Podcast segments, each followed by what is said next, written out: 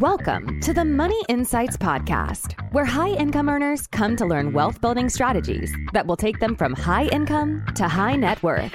With your hosts, financial and wealth building experts, Christian Allen and Rod Zabriskie. Welcome into today's episode of the Money Insights Podcast, where we talk all things money and business. My name's Christian Allen, and I'm here with my co host, Rodney the Pod Zabriskie. Rod, what's up, man? Hey, I'm doing great. So today, well, okay, first, Rod, I got to tell you, um, Mhm. normally I don't like the snow, but Mhm. I'm looking out my window and it's like so picturesque because it's just like the snow's falling calmly, it's white. So, anyway, it's beginning to feel a lot like Christmas. That's all I have to say. All right. I like it. Are you ready? You ready for Christmas? I am not ready. I'm never Okay. ready. I, All I shouldn't well- say never I, because it, it's going to come. It always has in the past, right? It always true. came. Mhm. And, And uh, somehow you made it work. one way or another. Yeah. We'll, you, we'll get you ready. but okay. All right. Well, maybe you need to take an afternoon off, and no, no, don't take an after. Take an Yeah. evening off. yeah. No, No, Go we've done, a lock lot. down that stuff. we've done a lot. It just always seems like as as they get closer, I'm like, oh, there was that, you know, couple little odds and ends that you have to take care of at the last minute. So That doesn't matter how well I feel like I'm planning ahead of time. It just that's So just, just- happens. Okay. Well, we have 50 people coming, 50 plus people coming to our house on Saturday for our uh, for my side of the family Christmas party. So that should be fun. man. Okay, so speaking of reunions, today we had a reunion with a longtime friend, mentor, um, someone that we've always looked up to and appreciated, Jerry Borrowman. Um, I started working with Jerry over 15 years ago. He was literally the first trainer that I ever had exposure to.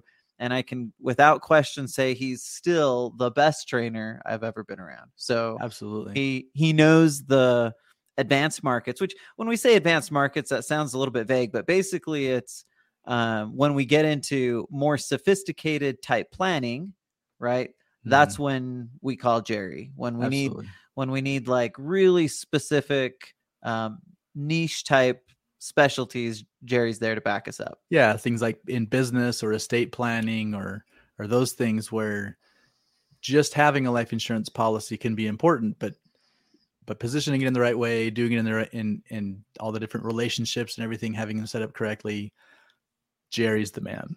Jerry's the man. Okay, so the reason that we asked Jerry to be on is because we've been thinking about succession strategy strategies in general. Um, recently, we've been taught we talked about business valuations both Yeah. in our Tuesday Facebook lives and um, and in the a po- recent podcast. So, like, this has been a conversation that we're trying to kind of delve into a little bit more because so many of the so many of our clients and people who listen to our show um, have a need or have uh, what's the right word? They're they're in a position where this conversation is really important. In other words maybe they have businesses maybe they have partners all of those things. And and again businesses can mean a lot of things even if your business isn't um, a practice or a traditional maybe it's real estate maybe it's a real Mhm. estate portfolio all of those things. Here- here's the deal. The concept that we're talking about here applies across the board for anybody particularly if you have any type of partnership going on in your business structures. Right. Okay, so that's that's kind of the broad conversation and today Jerry is going to talk about it primarily from a life insurance perspective. Now, what does that mean? It just means that there's ways that you can transition out of a business, right? There's various ways that that can happen. We hit on some of those briefly, like private equity um, and other ways, right? You could, well, anyway, we could get into all of those. But today, the focus is really going to be on how to utilize life insurance as a, a strategic way to position your company to be in a better position, or basically to to continue on past your death or past your partner's death. So anyway, Yeah. that's really where we focused our time. And usually when we talk about business succession or, or selling the business, really, we're th- we're thinking of it in terms of what happens if everybody lives to the point where now you're ready to retire to pass that on. Well, what happens if any of those partners doesn't? Right, they pass away, or even disability, or other things like that would, would can, can fit into this. But again, we're focusing primarily on if one of them passes away, then what? That's what this conversation is all about. Well, and the other thing that was probably as eye popping as anything else we talked about was the statistics, just the statistics yeah. that suggest that uh, I think he said if there's two partners, healthy partners, 35 year old healthy partners, statistically speaking, there's like a 27% chance that one of them dies before 65 like yeah. i would not have guessed that i would have thought it was no. like a 5% chance right yeah yeah but yeah. but the the reasons for planning are a lot more practical than we probably we probably think and a lot more prevalent than we probably mm-hmm. think mm-hmm. Yeah, okay for sure so before we get into the interview rod can you uh, give us a little talk a little bit about jerry's background and then we'll jump into our conversation with him yeah, Jerry's been, let's say he's been around the block a, a, while, right? So he started out with New York Life. He spent a lot of time with Beneficial Life, which is a local, was a local uh, Utah life insurance company. Um, recent, more recently with Penn Mutual and, and the local agency. Um, and and what has he been doing? Well, a lot of what you talked about, a lot of training, a lot of working with agents in in these advanced planning types of things. Let me just real quickly because it, it's just so impressive. Give him with all of his uh, all the letters after his name, right? So it's Jerry Borrowman, MSFS. In other words, the Masters of, of Financial Services, CLU, CHFC, CAP, LUTCF.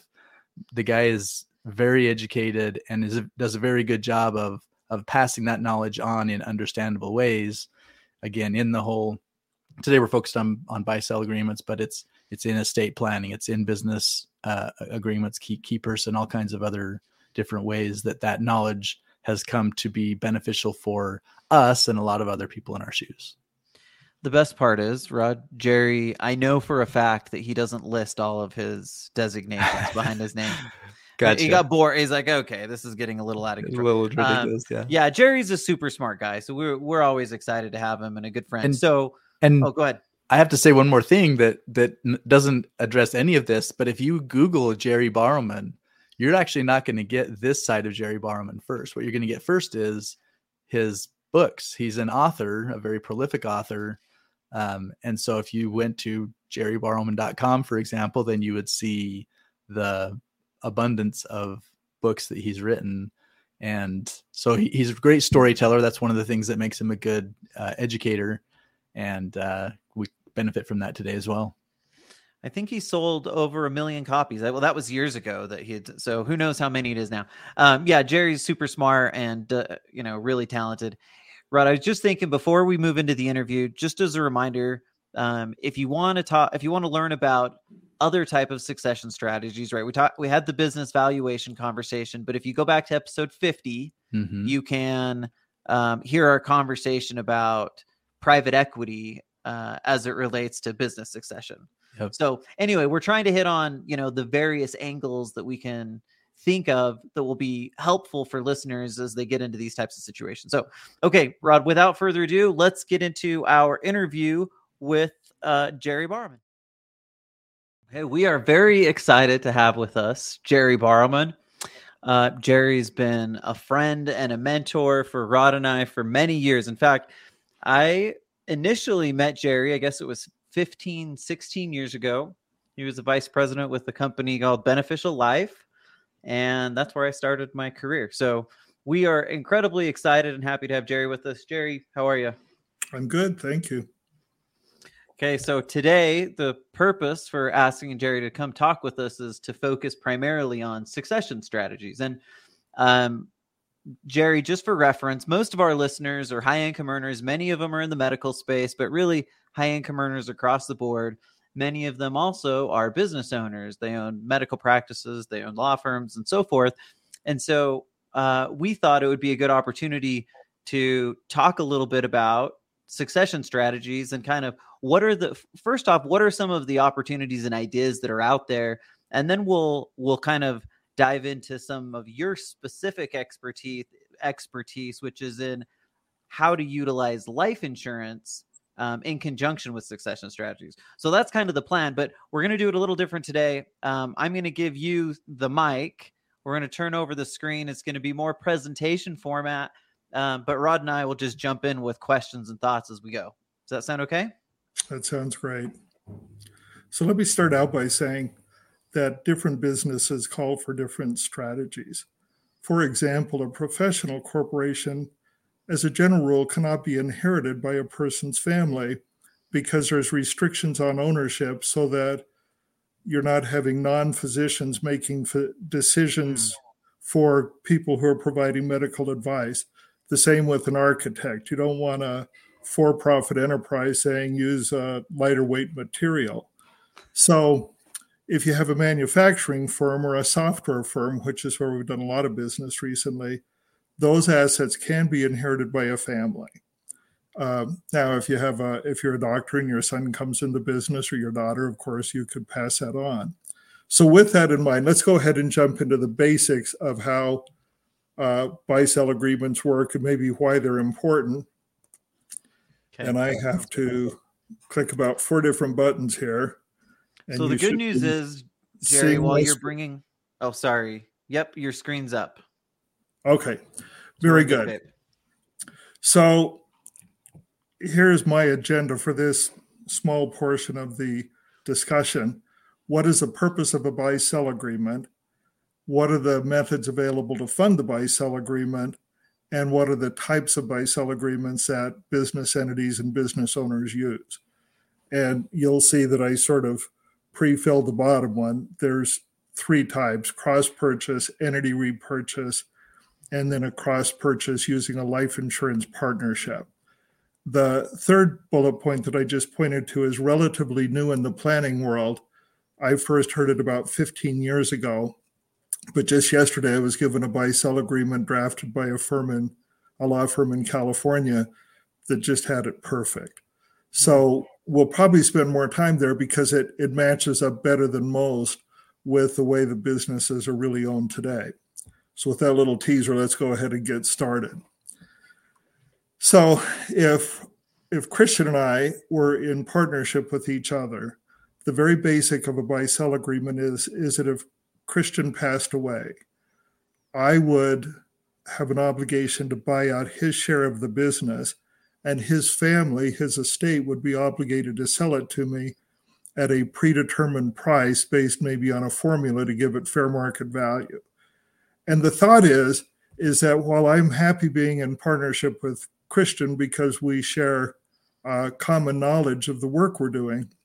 I may not want to be in partnership with his uh, spouse or his children because they don't have that same expertise. So if I'm the one to die, Christian would have the obligation to buy. So generally, a buy sell agreement is a cross purchase where we're going to buy each other out. And if we have that agreement in place, we can avoid conflicts and maybe litigation between deceased owners, heirs, and surviving owners. We can avoid delays in the transition to a successor ownership and in the settlement of the deceased owner's estate.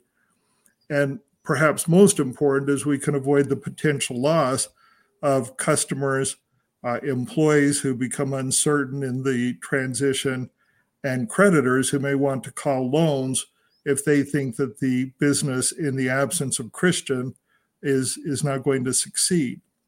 Which would so definitely be the case. Accomplished with the buy sell agreement. If Christian's out of the picture, then they would be they would have good reason to be concerned. Sorry, I didn't mean to. That's true. We would be in trouble. We it was really high on my, actually my thinking, but um...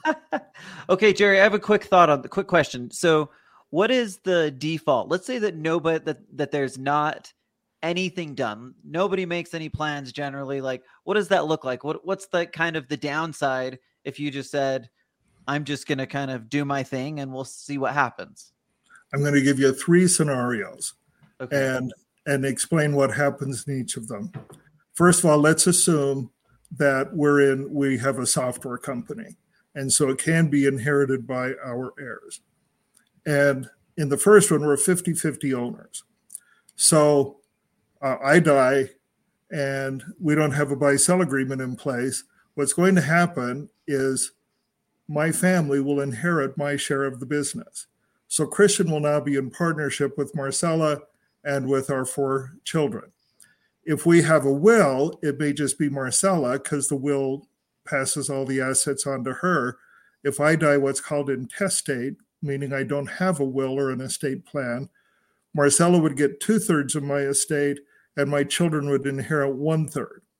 So, in my specific case, let's suppose I died without a will, Christian would now have five new partners. It's a 50 50 partnership. And let's suppose that we have a million dollars of profit at the end of the year.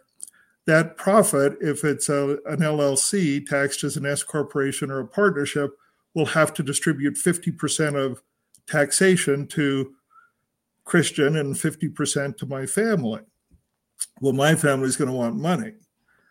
And they're going to say, we want you to make a cash distribution both to cover the tax and to give us a return on our investment. Christian is going to say, you know, we really need to retain the money because we're just in the process of building a new building. And so, and so we put it up to a vote, and it's going to be a tied vote, isn't it? Well, in a tied vote, you cannot take the action. So my family's put in a serious disadvantage because they can't force any action. Christian, meanwhile, has has five people now who are angry with him. That's number one. Number two, let's suppose that I'm a 60% owner of the business and Christian's a 40% owner of the business. It's the end of the year, we have the same million dollars of profit. And and my family says, well, we want $600,000 divided between us. Christian says, we really need to retain some of this money because we have some big obligations coming up this year. We've got to replace three trucks. We've got to upgrade our base software and the licensing fees. And now we say, let's put it to a vote. And guess what's going to happen? And so we, my family, because of their inexperience and maybe because of their greed, could literally drive the business into bankruptcy. What often happens, or we're seeing lately, is so my family's looking at this as a source of income, and they ought to. It's a very valuable business. But Christian becomes frustrated and he quits. He simply says, I'm walking away from this. And what does he do? He goes, creates a new business. He takes all the customers, and my family is left bankrupt well, with respect to the business. If Christian's a majority stockholder when I die, my family is completely powerless. He they can't make any decision whatsoever. So they own an asset. Let's suppose we value the business at $10 million. They have a $4 million asset on the books, but there's nothing they can do to compel a distribution of income. And so my wife doesn't have the money she needs to raise our children. So so does that explain why this is pretty important? so so if you have a partnership in any really any way, shape, or form, you really ought to be planning for you, for you, succession. You need to. Absolutely. It's imperative. Yep. Now, what may happen later in life, and this is something that when I was a young man starting in the business, I didn't really understand. Uh, I just worked on a buy sell agreement. In fact, the life insurance should be issued today. And we have two owners of a business in southern Utah, very successful. The older brother, it's a two brothers are in partnership, 50 50 owners. The older brother has two sons working actively in the business. The second brother has a son, one one beneficiary or one heir who doesn't even live in the area. So what they decided on is a one-way buy sell. If the younger brother dies, the older brother is going to buy out his interest in the business so that it concentrates in the family that still running the business. But if the older brother dies, his family is going to inherit his interest and and so they will then have the ability to keep going and they have the right to buy out the younger brother over time. They have life insurance so that if if he dies before the buyout is complete they can use life insurance. Thus everybody is treated fairly. That makes sense. but jaron let me um, add another question to that because i've heard you talk about how with most businesses when uh, when the partnership agreement is written up, it usually includes some language around buy sell. So in other words, there may be partners out here out there who are listening to this and don't know they have buy sell language in their partnership agreement, but it, it actually likely is there because it was just part of the boilerplate that was used. Can you talk yeah, about, so that a little bit? That's a really big change that's happened. So I'm I'm the oldest one on the call. I started my life insurance career in 1978, and then I started studying in what's called the advanced markets to to gain expertise in this area. And and in those days, our biggest concern were that there were hundreds of thousands of businesses that did not have a buy sell agreement. What's changed since then is uh, nearly all law firms use boilerplate documents. And as part of the boilerplate, meaning a standardized form, whenever a company incorporates, whether as a limited liability company, a corporation, or a partnership, there's almost always language in those organizing documents that call for what's called an entity repurchase buy sell. It says that if one owner dies, the company is responsible for buying out his or her interest based on a formula that's described in the document. Well, you started your business. Everyone on this call, or most of you, are, are business owners. You're handed a document, you sort of look through it, and then you sign it. There's a very good chance that your business is obligated to buy out uh, you or one of the other owners if you die. So, this is really now a question of funding. And do we have the very best type of buy sell agreement? So, so yeah, it's it's it's very possible that everybody on the call has a buy sell agreement and isn't even aware of that. Absolutely. Interesting. Okay, I think that is really good context to now kind of continue down the direction of um, not just what it is, but you know where we go with it. What are the options? That kind of thing. Right. And so we were having a conversation in advance of this uh, podcast, and and I asked Christian and Rod, what are the chances of your home burning to the ground and having to be replaced? And the answer is about one in 1700. So that's a very, very low risk. What are the chances of your you getting in an accident with your car and the car having to be replaced? And the answer is somewhere over a hun- one in a hundred. And then you look at this and you say, if you have two owners, age 30 and 35, what are the chances of one of them dying before age 65? And it's 27%. That's one in four compared to one in 1700. If you have three owners, 30, 35, and 40, you get to an astonishing 37% chance that one of those people will pass away before age 65. So, so we all own uh, fire insurance on our house. We all have car insurance. But how many people who own a business have insured to protect in the event that one of them dies before age 65? Um, that, that stat is staggering. That stat's just unbelievable. Like it's pretty staggering. I wouldn't have, I would not have guessed it was anywhere near that high. So. Yeah. Now, I think the reason that we do that is is that a mortgage company requires us to buy casualty property and casualty insurance for our home. The state that you live in requires you to carry insurance on your car, so that becomes an automatic. Whereas this is something that, you know, when when two people start a business, they really don't go to school to learn what should we know about being in business. So let's uh, move forward with this in mind, and I'll show you what is it that surviving owners want?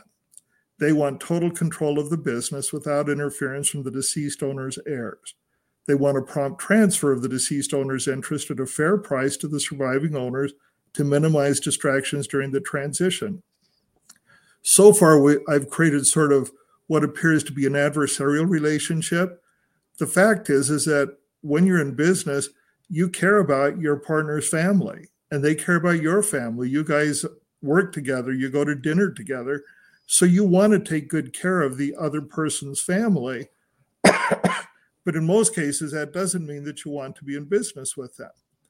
And and this is a really big one. This leads to something called key person insurance is you want the loyalty of surviving owners, the support of your employees, customers and creditors.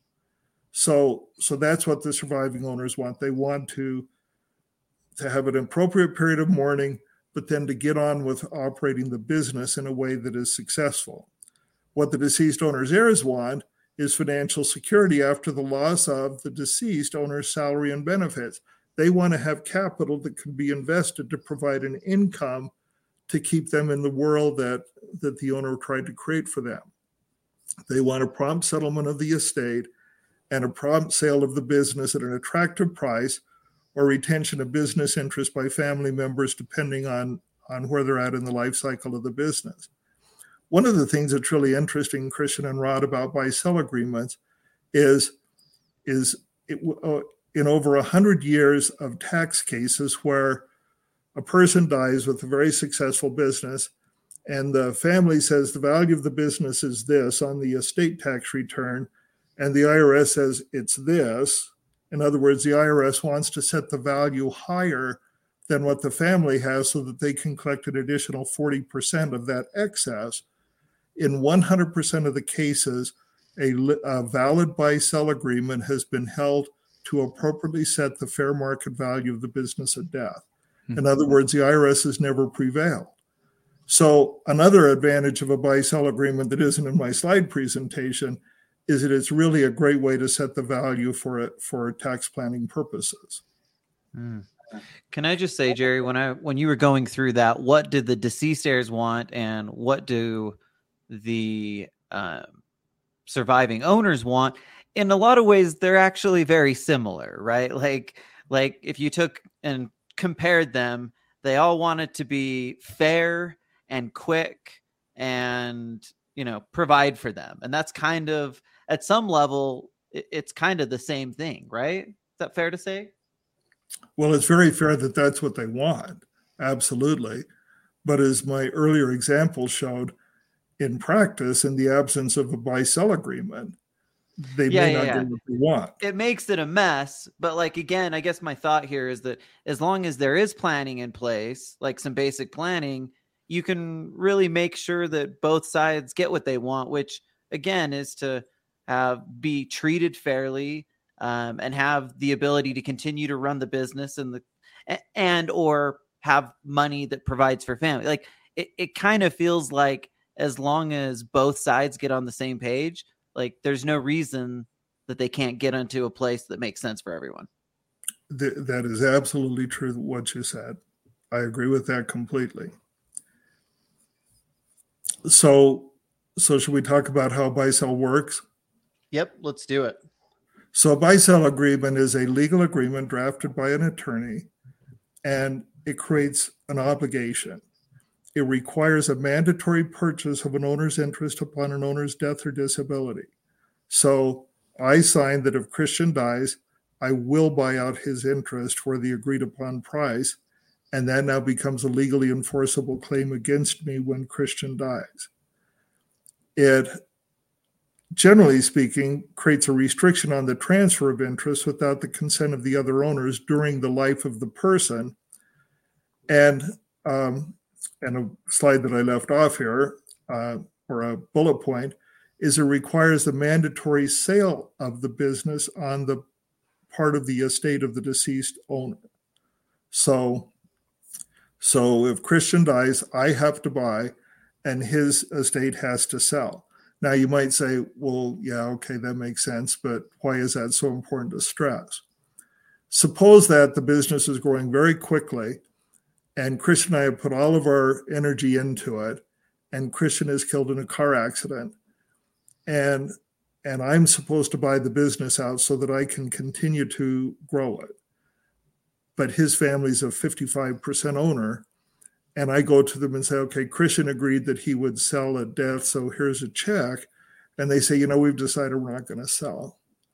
We just want to keep growing this thing and and we want to keep part of that in the absence of a mandatory clause that his family sell, I am put in that earlier position as if there were no buy sell agreement, which means that I'm going to be the person doing all the work to build a great deal of value for a family that isn't contributing. So, so it's a two-way agreement that requires one party to sell and the other party to buy at an agreed upon price in your example, Jerry, the other problem that comes to mind is you own now less than half of the business, right?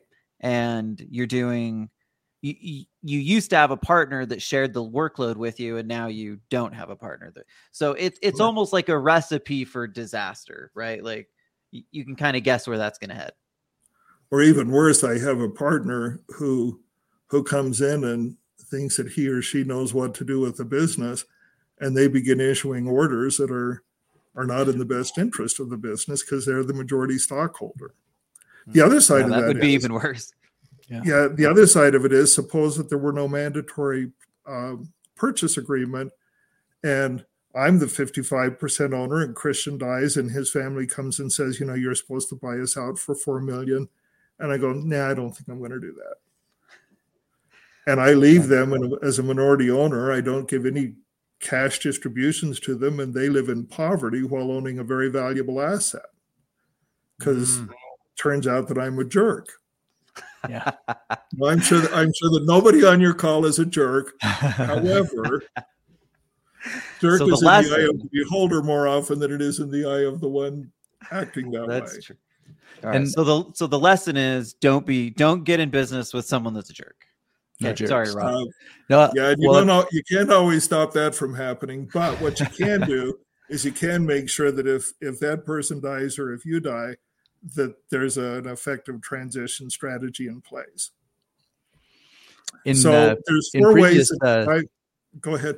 Yeah, in previous uh, trainings that I've been with you, Jerry, you've also given examples of how this impacts employees, and earlier you mentioned lenders, things like that, where if if there is not a clear plan moving forward and clear and capital and get involved with that, then your key employees they're not going to stick around and just write it into the ground. The lenders are not going to just participate in that. So havoc ensues very quickly uh, in the ranks as well if if there's not a clear path and and we're not following that clear path. Yeah so i had debated whether to tell this story back when i started many well actually decades ago we used to have a slide presentation that would i don't know if you remember they were called film strips. And so they hired actors to show what happens if you you have a person who owns a business die with a buy sell agreement and key person life insurance and then to act out the same scenario without it. And and here's how it sort of works. Let's suppose that we have a business that produces software and I choose that as an example because that's where I've probably done the most work on buy sell agreements. And we're pushing forward. We've got a new release date coming on a new piece of software. And so we're sort of dependent on the fact that we'll either have new licensing fees as a result of that, or people will make new purchases to upgrade the software. And and Christian is killed in this car accident well, we've we've got leverage. We think the business is worth $10 million, but we've got $3 million in line of credit out because we've been building towards this software release. And, and so Christian dies. We don't have a buy sell agreement, nor do we have key person life insurance. And so all of a sudden, Christian is the guy who had it in his head exactly how to complete the design of the software. So we call all the employees together and we say, now listen, we're we're going to be okay. We feel terrible what happened, but but if you'll just stick with us, we can get this done. And somebody raises their hand and says, "Yeah, but Christian was a guy who knew what was happening. It'll take us months before we can get the software out." And I go, "Well, yeah, I know, but but we've got a good line of credit, and and it turns out that the banker had stepped in very quietly at the back of the room. And he's going, I'm already into these guys three million. And if they're going to be three months late, how much? And and so he raises his hand and I say yes. And he says, um, you know, we need to talk maybe before you continue. So I say to my my employees, well, just hold on, I'll be right back and how many of them are going to be blowing off their resumes? Every one of them. That's not a good look, right? Yeah. And who wants to be the last one out the door? No. So the banker calls the loan, which he has a right to do if there is a death. I say, if you call the loan, you're going to force me into bankruptcy. He goes, I want to be the first one to get what's ever left. And so the business collapses. Then you replay the same story with a buy sell agreement and with key person. So now I call the employees in the room and I say, you know, this is terrible. We feel awful, but I want you to know we're fine. And the guy raised hand. He says, What do you mean fine? We're going to be three months before we can get it out. And I say, You know, we had, because he qualified for it, $3 million of key person insurance on Christian. So we have plenty of cash flow to keep all of you guys going. So no checks are going to be late. And the banker now raises his hand and he says, Well, yeah, but you owe us four million. I said, you know, I intended to talk to you about that because we have life insurance. So we're just going to pay off the loan. And and we want to go debt free. And what do you suppose the banker says at this point? He says, Oh, well, maybe we should up your line of credit. well, now wait a minute, because the loan is profitable, right? That's why they made it. Yeah. And then I say, now I know some of you are worried about what's going to happen to Christian Christian's family we have a buy sell agreement in place and it's fully insured. So I will be buying them out. We're going to concentrate ownership. Uh, so so really we are in great shape.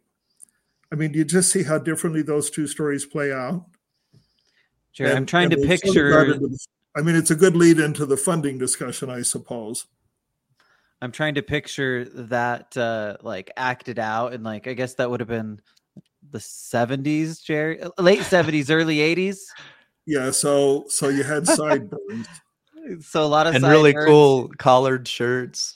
Yes, yeah. and maybe a few buttons, not browns and yellows. And, okay, uh, okay. Well, that. But here's the deal. That is a massively different conversation, and you're certainly going to feel a whole lot better knowing that you've got a bunch of cash. So uh, I think you did a nice job, Jerry, of kind of contra- comparing and contrasting what happens when you've got one versus the other. Okay, Good. so let's talk now about the the funding. So, so those of you who have a buy sell agreement and are just realizing that you do, and I don't know if there's anybody on the call like that, but but sure I know there are people out there in the world who are like that because I've run across many of them. Um, let's suppose we're going to play it out and and now I'll be in partnership with I'm going to add Rod to the partnership in a minute to show this last type of buy sell. glad. So it's, glad. it's still me and it's still me and Christian. Christian dies and I've got to come up with four million dollars to buy him his family out. Well, I could use savings to do that, but how many business owners have piled up, you know, 50% of the value of their business in savings? Right. And by the way, how much did they have to earn to do that? For me to have a dollar in savings, I had to earn about a dollar fifty in earnings to pay the tax, to put it in my savings account, to then start earning interest. Um, and by the way, I would be very resentful Difficult if I had to give up a lifetime of savings to buy out Christian's family. Yeah, that would be hard. I would do it, but but most of us don't have that. So I could sell other assets. Um, I could sell real estate. I could sell the family ranch that we worked so hard to get. But again, how much of a loss will I take selling assets to come up with the purchase price for an immediate per- payout? So, th- by far and away, the most frequent and most buy sell language that I read includes this as the default option.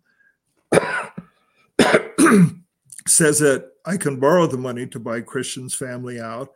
And normally, what happens is, is that the estate of the deceased person issues a note to the surviving owner. So now I have a $4 million debt payable to Christian's estate, and I'm going to have to amortize that typically over 10 years.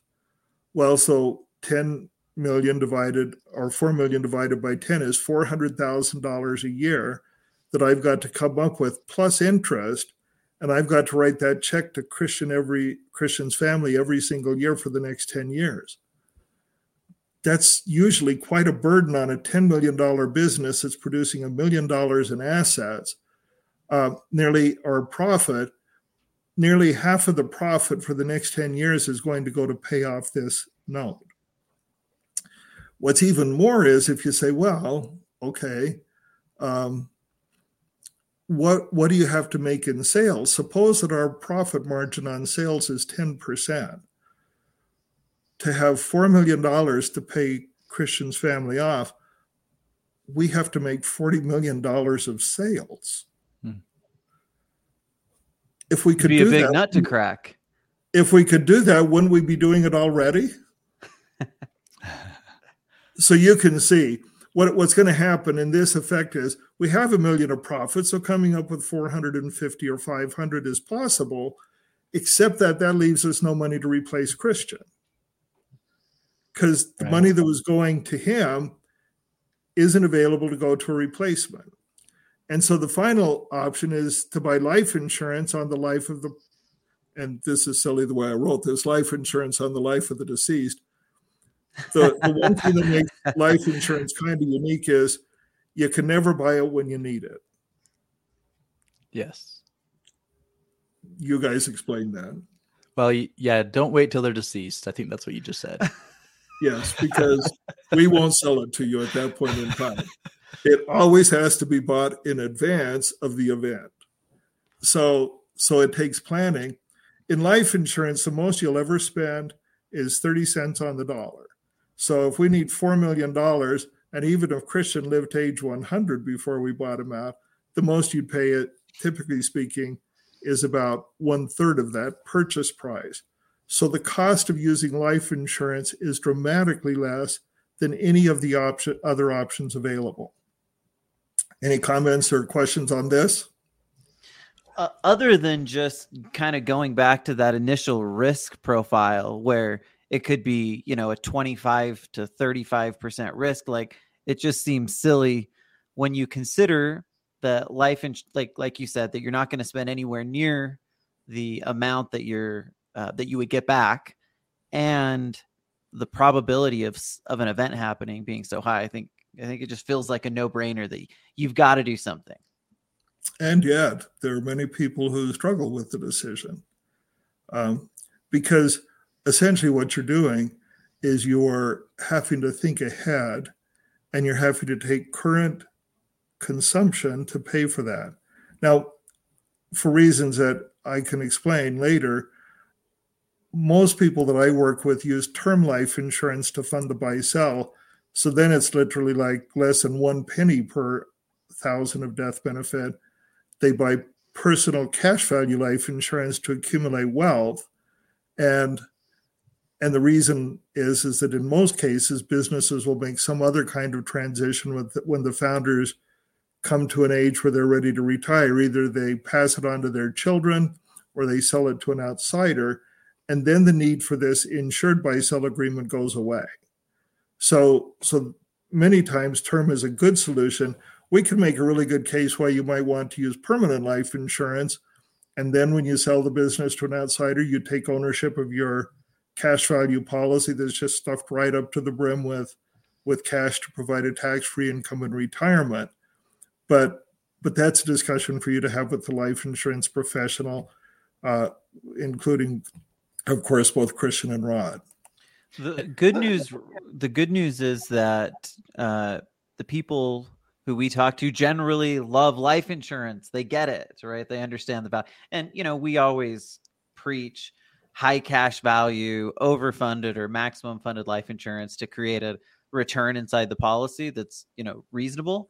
Um, and so it would be interesting, Jerry, and maybe we'll have another discussion where we deep dive more into that. But it would be interesting to talk more about at some point why or maybe the pros and cons of using um, permanent life insurance versus term insurance inside of a buy sell agreement and and the right answer to that is there's no i mean any decision is a good decision with respect yeah. to insuring your buy sell agreement um, some people like to build the cash value as a personal asset protected from all creditors including business creditors so they use the term insurance for the buy mm-hmm. sell, and they're building their wealth in a in a privately held asset. I, will just tell you a couple of quick stories. Uh, other businesses use life insurance strategically for both buy sell and for long term continuity. So one of my hobbies is uh, is that I write books, mostly history from World War One, World War Two, and the Great Depression. And one book that I wrote is called Life and Death at Hoover Dam It's a novel that talks about the building of the Hoover Dam in, in the 1930s. And here's how this relates to our discussion. The lead company that built the Hoover Dam was called Utah Construction Company. It was one of six large um, construction companies that came together in what's called the six company consortium because it was the most it was the largest project in human history hmm. well i was i gave this or a, one of my friends at mass mutual purchased the book and he read it and he came and he said so you talked about utah construction uh, the Wattis family i said yeah it was really impressive he said i insured the family uh, and the business i said Okay. He said they have used whole life insurance since the first person, E.O. Wattis, started the company and and they have owned life insurance on the owners of the company ever since. And I said, Wow, that's impressive. He said, You want to know how much they have? And I said, Sure. He said, 120 million of cash value in that's the life amazing. insurance policies that they own on family members who are owners of the company he says they have enough money that they often take policy loans for their construction instead of construction loans because the cost of borrowing is very close to zero. They put that money to work, they start a project, they transfer it to long term uh, uh, financing or debt, they repay the loans. He said they have done this in every generation since the 1930s. Hmm. So, so there is definitely a place for cash value life insurance. And there's all sorts of examples that we could go into of how businesses use cash value life insurance over over time and that can be used for the the buy sell agreement if desired so that's a fun example jerry because we talk to people we we call one of our strategies the investment optimizer strategy and it's basically using cash value as a loan to go um, you know build assets whether it's real estate or business etc and basically, what you're describing is the exact same thing, except on a business level, right? We're now using that same concept, but to grow the business. And so I think that'll resonate with a lot of people. Um, but like you said, term insurance can be every bit as valuable and important. The key here is to make sure that there's a plan in place and that it's funded so that when and if that time comes, there's something there to take care of it. Exactly right. Now, I see that we've used up a lot of our time. I don't want to go too deep in this, but but I do want to make sure that people understand the two basic types of agreements and when you would use one or the other. Is that okay? Yep, that's great. Yeah, that's great. Let's do it. So you have what's called a cross purchase agreement, and then you have what's called an entity repurchase agreement. So in a cross purchase agreement, and my cursor will hopefully be big enough you can see it there is an agreement between two human beings. Christian Allen and Jerry Borrowman enter into an agreement to buy out the other partner in the event of their death. Each of these people buy a life insurance policy on the other partner. So I buy and pay for the premium, and I own a policy on Christian, and Christian buys and owns a policy on me. We each pay our premium to the insurance company. If I die, the insurance company sends a check to Christian. Christian writes a, he collects $4 million in my earlier example, income tax free. He then has an agreement with my estate. So he writes a check for $4 million and he gets the stock or the membership interest, and he's now the sole owner of the business. Most important is, is that because Christian wrote that $4 million check, that becomes new basis for him in the business that can later be taken out income tax free if he sells the business. So, so that money, uh, essentially, his capital account is increased by four million, and that's how he's going to cover the cost going forward. So, this is the most tax efficient way to do it. The option, and and this is a really kind of nice thing. It says what are the pros of a cross purchase agreement? Well, Christian got this increasing basis um, in the business, and but there's there's some cons to it, namely the cash values in the policy that Christian owns on me and that I own on him were not directly available to the business for what we just talked about. Cash value is part of the deceased owner's taxable estate. What that means is, is that I owned a policy on Christian, and if it had cash value, that's included in my estate. We've got to figure out how to get that policy over to Christian. And worst is, what's called the spendthrift shareholder may not pay the premiums. So Christian and I buy a policy on each other. I'm very conservative with my money, probably way too conservative. Christian is fairly free spending in my make believe example. And Christian gets the premium notice that goes on top of the pile. He forgets about it. The policy lapses. Now, when I die, my family goes to Christian expecting a check for four million. He goes, I don't have it. Well, that's a problem because he's the owner of the policy and the person responsible for paying the premium. So let's look at the entity buy sell. In this case, you have a business, and the agreement to buy is between each owner and the business. So the business buys and owns a policy, pays premium to the insurance company. The insurance proceeds are payable to the business at death. So when I die, the business gets a check for 4 million it writes a check to my estate and my interest transfers into the business. If it's a C Corp or an S Corp, it becomes what's called treasury stock. If it's a limited liability company taxed as a partnership, that money simply is that interest is absorbed and there's only one out one out one member who now owns the, the complete business. This is the standard agreement that's included in all of the organizing documents that are boilerplate. So this is the most common, but what's the disadvantage? Well, there's a lot of pros as you can see. First of all, we only have to buy one policy per shareholder. Younger owners, we can equalize the premium. Business can use the cash value. There's no concern for spendthrift owners not paying their premiums because the the business's bookkeeper is taking care of that. But if this is a C corporation, when the business writes that check for $4 million, Christian's basis is not affected because he didn't write the check, the business did. The money comes back into Treasury, and Christian's basis is unchanged, so that if he later sells the business, he will owe capital gains on that $4 million that was used to buy me out.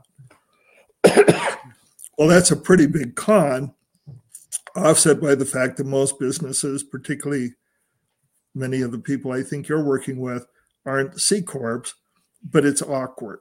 So let's look at what else there might be. And, and this is we can create to manage complexity what's called a partnership buy sell agreement to handle multiple owners and multiple entities. So let me give you an example to explain what I'm talking about. And I'll go back here. Um, we're going to bring Rod into our partnership. Ray. So now it's Rod, Christian, and Jerry. If we did a true cross purchase agreement, what would have to happen is I would have to buy a policy on Rod and I'd have to buy a policy on Christian because I don't know which one of them are going to die.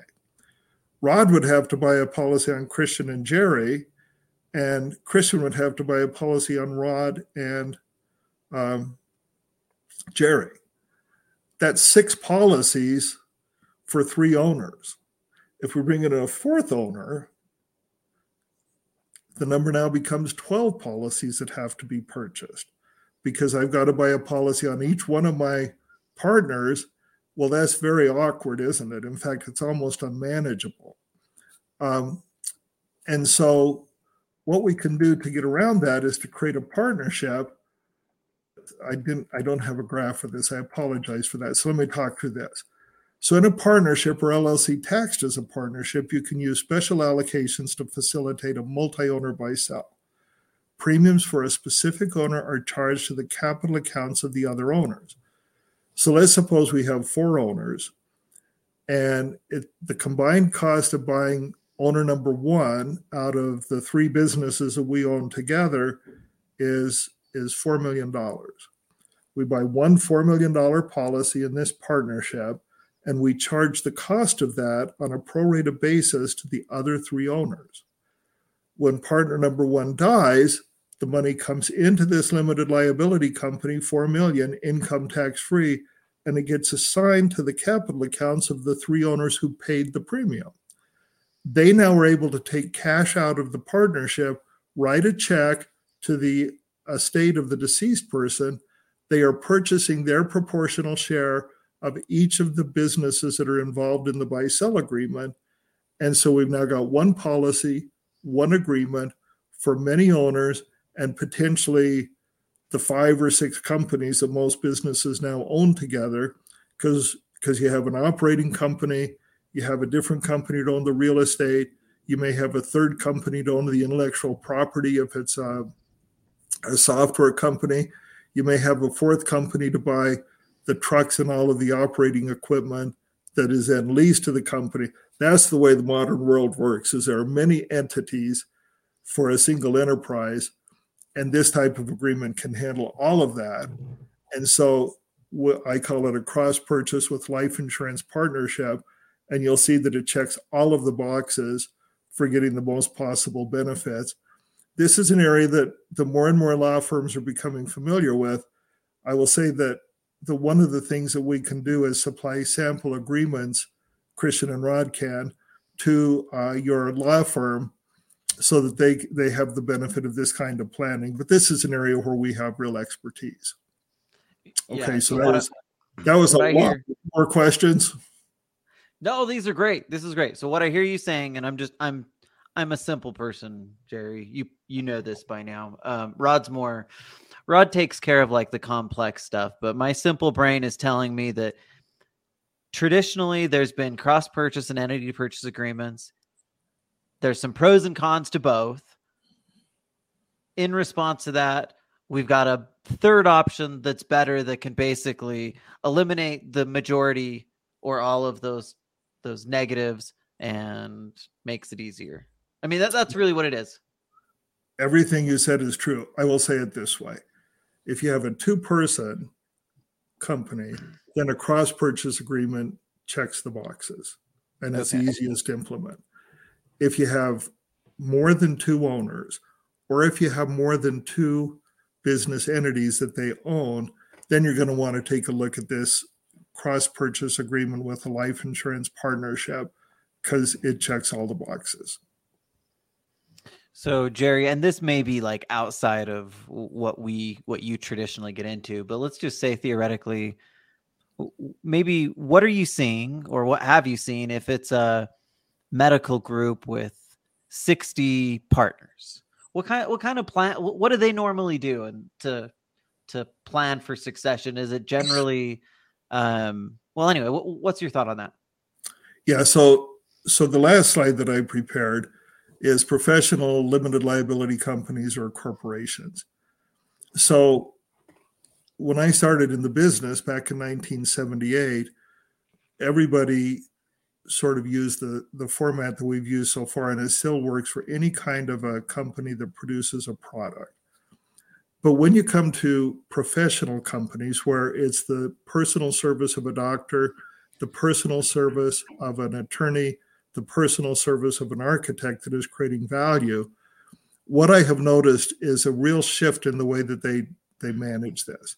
So give me just a minute to go through these because because this is what I encounter most often. Many professional corporations now assign a fixed value to a partnership interest, such as a 50,000 or $100,000, which becomes the fixed price for a buy sell agreement. So, the largest law firm in the state of Utah, uh, I'm friends with many of the attorneys, particularly in the estate planning department and the qualified plans benefit.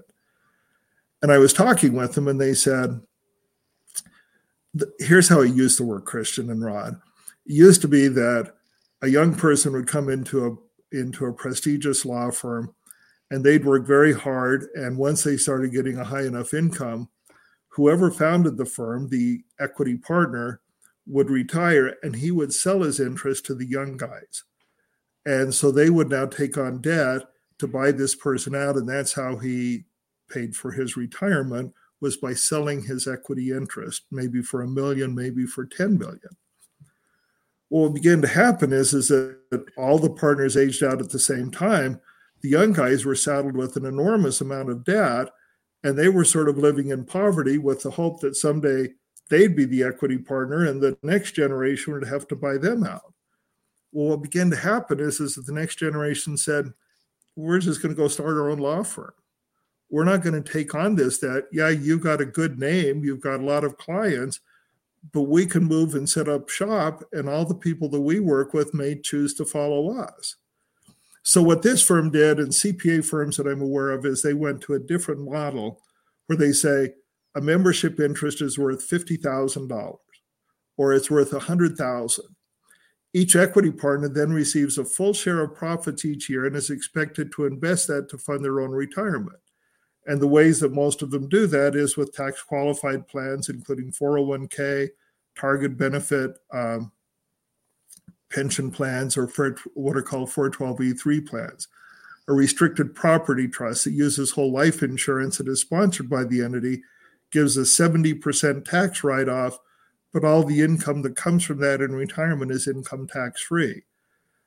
a lot of these places will will have the operating company, the law firm or the CPA firm, but then they'll set up a separate company to buy a building where they operate, and I'm an equity owner of that, and I can be bought out of that as part of a buy sell agreement, or uh, and this is at the deep end of the pool for for companies with a lot of cash flow you can create what's called a captive reinsurance company to provide liability protection to the parent. That's a way to get an income tax deduction at the uh, at the operating company level. It goes into a re, uh, a reinsurance company, a captive reinsurance company, where that premium is exposed for a year. If a claim is made, it pays the claim. If there's anything left, it becomes surplus that can be distributed as a capital gain. So for very uh, high marginal tax bracket owners, you can take something that would normally be taxed as ordinary income and convert it into capital gains. So the idea of this is you'd use the very same type of buy sell agreement that we've been talking about, but it would be for a fixed purchase price. And then you would work with Rod and Christian to develop other strategies to build your own wealth for retirement and for your family legacy.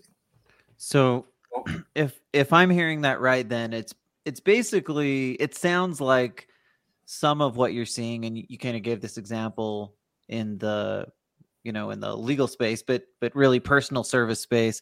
Instead of doing all of these kind of um, I, I don't know if convoluted is the right word, but complex planning, it's you know the the simpler more straightforward way to get there might just be to say okay instead of instead of you know a portion of profits going to you know buy out the the equity partner rather than doing that everybody's going to get full profits into their pocket as they earn the money and each person's responsible. So now you've got to go and make sure that you create the money uh, rather than relying on the but but there's benefit right so you're not relying on the um, kind of firm structure but you're also taking in like probably a higher portion of profits than you would if you were doing it the other way.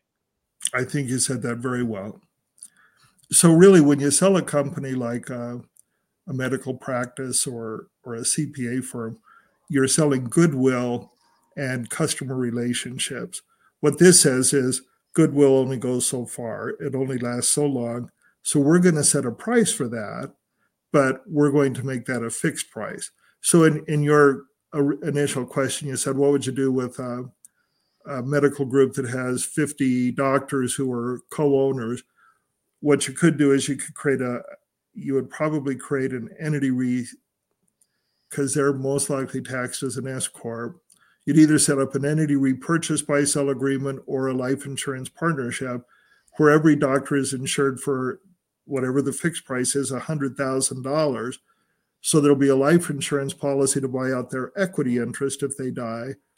But but you're not trying to say, well, the value of this practice altogether is is $10 million divided by 50, and that means we have to buy each person out for their proportional share.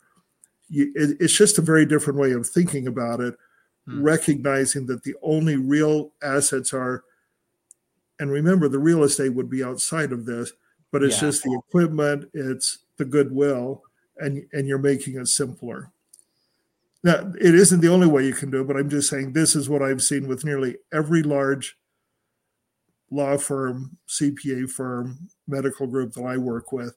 They have gone to this model for personal service type companies.